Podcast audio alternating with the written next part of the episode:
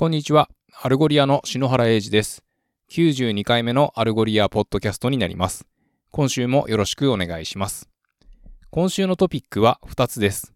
1つ目は、 Shoptalk Europe というカンファレンスが、ロンドンで6月6日から8日まで開催されますが、そこに Algolia が出展をします。ということで、そこでどのようなものがお披露目されるかといったところを簡単にご紹介させていただきます。二つ目のトピックは、なぜレコメンドなのかというブログ記事を Algolia のプロダクトマーケティングのポーリーンが書いているので、そちらの内容をご案内いたします。それでは一つ目のトピックの Live from Shoptalk Europe、シームレスなオムニチャンネルショッピング体験の構築方法のご紹介です。世界がウィズコロナな現実に向かって進むにつれて、消費者はオンラインでも実店舗でもお気に入りのブランドと再び関わりを持ち始めています。ということで、今日のリテール業者が成功するためには、これらすべてのショッピングのタッチポイントを一貫してつなぐシームレスな体験を提供する必要があります。では、どうするかといったことを、 Algolia は Shoptalk Europe で K22ブースでご案内させていただきますという内容になっているのですけれども、えーパンデミックが明けて実店舗に再びお客様が戻ってきている状況の中で、2年前と同じことをしていれば良いわけではないということは皆さんお感じになっているのかなというふうに思います。店舗でのショッピングとオンラインでのショッピングのハイブリッド。これをフィジカル、まあ、物理とデジタルを組み合わせてフィジタルと呼ぶそうですけれども、ここにしっかり取り組むことができると、お客様の動向を正しく把握して、お客様のお好みを理解して、お客様に継続して、えー今良い関係を築いていただくことができるでしょうと。いうことなんですけれども、まあ、ここでは全てのタッチポイントでシームレスなインタラクションということで、パーソナライズが挙げられていますが、e コマース事業を営む意思決定者レベルの、えーまあ900人の人にアンケートを取って聞いたところ、パーソナライズされたデジタル体験を提供できていると回答した人は、わずか2割程度だったということです。つまり、他よりも一歩先にと考えた場合に、やれることはたくさんありそうですけれども、ショップトークヨーロッパでは、ラコステ、アンダーアーマー、そしてジムシャークといった業界をリードしているブランドがどのようにハイブリッドな体験に取り組んでいるか、そして、まあ、それをさらに深掘りしてですね、どのように AI を活用した検索によってユーザーと商品のデータを結びつけて、リテールマーチャンダイジングを強化及び拡大しているかといったところをご紹介しますということです。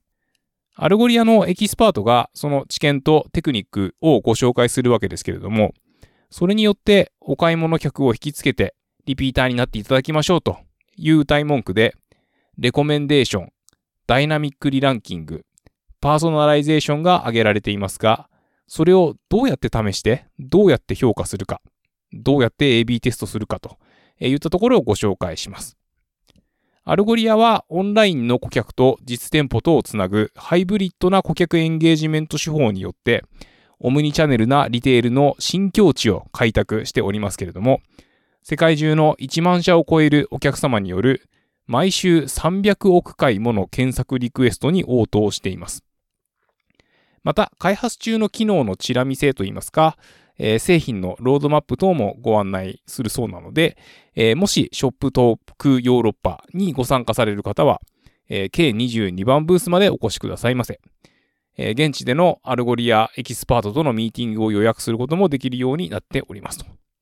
えーいうことです。続いて2つ目のトピックの Why we recommend, recommend to make recommendations という Algolia ブログに書かれた記事のご紹介です。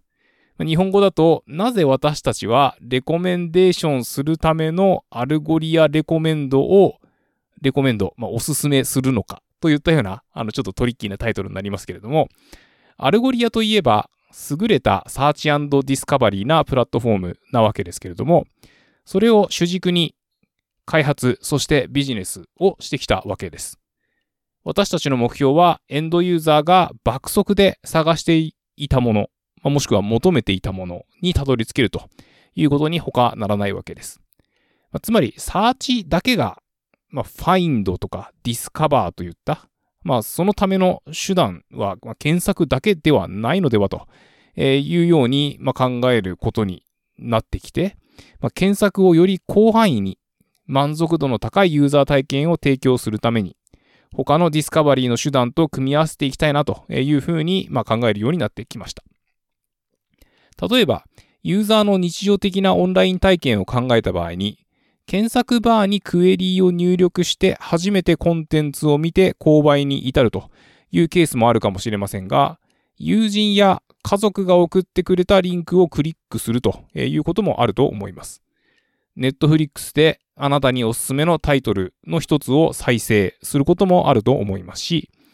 Amazon のカートに商品を追加するのも、まあ、当初興味を持った商品と一緒に、まあ、こんな、え商品もよく一緒に買われていますみたいな、えところで提案されて買われると、まあ、いうこともあるんじゃないかなというふうに思います。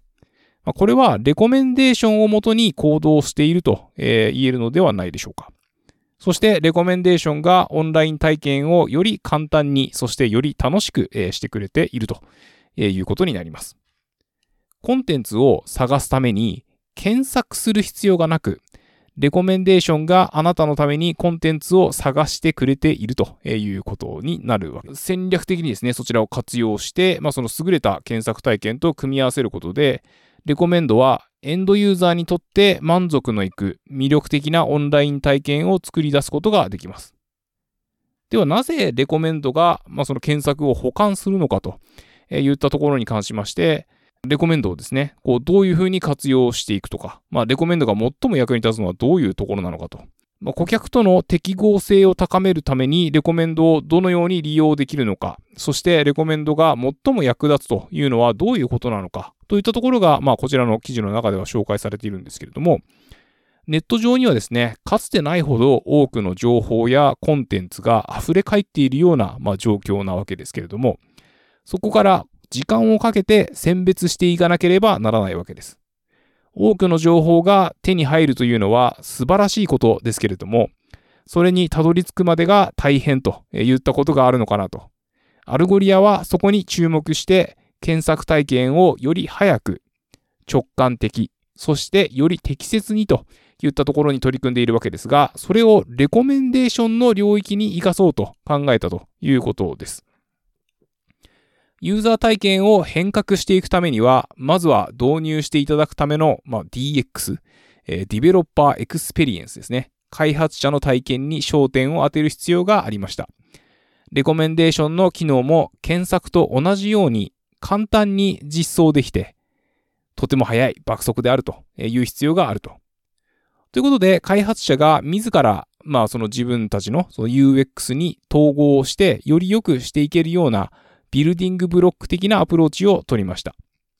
また、ホームページ、カテゴリーページ、商品詳細ページ、記事ページなど、まあ、様々な場面でですね、機能するソリューションを構築したいと考えて、 Algolia のレコメンデーションはそういったシナリオに応じて、ユーザージャーニーの様々な場面で効果的に活用できるようにしたいと考えました。具体的な例として3つがここで挙げられているんですけれども、えー、その一つ目が、 Recommend for retail。レコメンデーションの最もわかりやすい例としては、まあ、オンラインショッピングなのかなというふうに思います。ホームページ、商品詳細ページ、購買ステップのどこか、まあ、いずれや、もしくはその3つすべてにおいて、ユーザーにインスピレーションを与えて、まあ、ふさわしい商品に導くツールとして機能します。ホームページにレコメンドを組み込めば、ユーザーは自分で検索をしなくても、テーラーメイドされた、まあ、コンテンツ、体験を得ることができます。そして、レコメンデーションジャーニーとしては、そこから商品ページにも、まあ、レコメンドを利用することで、ユーザーのニーズをより絞り込んでいくことができるかもしれません。まあ、ひょっとしたらですね、えー、こう、検索して、たどり着いた商品ページが、まあ、その商品が探していたものとは違うなということってあるかなと思うんですけれども、まあ、そこにですね、えー、関連する商品を表示すれば、最終的にまたその検索をやり直す必要がなく、えー、最適なお買い物をすることができるかもしれませんし、えー、 Algolia が取得したメトリックスでは、レコメンデーションを追加することによって、カートに商品を入れていただける確率っていうのが3割も上昇したところがあるということでございます。さらに、レコメンデーションをチェックアウトの体験に組み込むことで、ショッピングカート内の商品と、まあ、一緒に購入されることの多い商品をレコメンドすることで、AOV、 average order value、平均受注額を向上させることが可能です。ということで、レコメンデーションを戦略的に活用することで、あらゆるタッチポイントにおいて役に立つと感じられる方法で、ユーザーの関心を引きつけ続けさせることができます。また、ウェブサイト全体での注文率が150%増加し、コンバージョンが13%増加、そして買い物格への追加率が20%、えー、直帰率、バウンスレートが、まあ、24%減少したといったようなですね、あの、様々な、えー、具体的な、えー、数値も出てきております。続いて二つ目、えー、レコメンドフォーメディア。え、メディアという文脈において、レコメンデーションというのは、まあ、ショッピングとはまた少し異なった役割を果たします。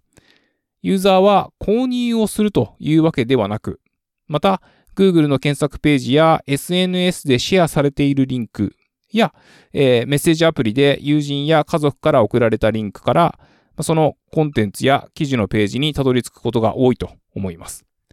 このようなシナリオにおいては、そのコンテンツや記事のページがエンドユーザーとあなたのウェブサイトとの最初の接点になる可能性が高いと思います。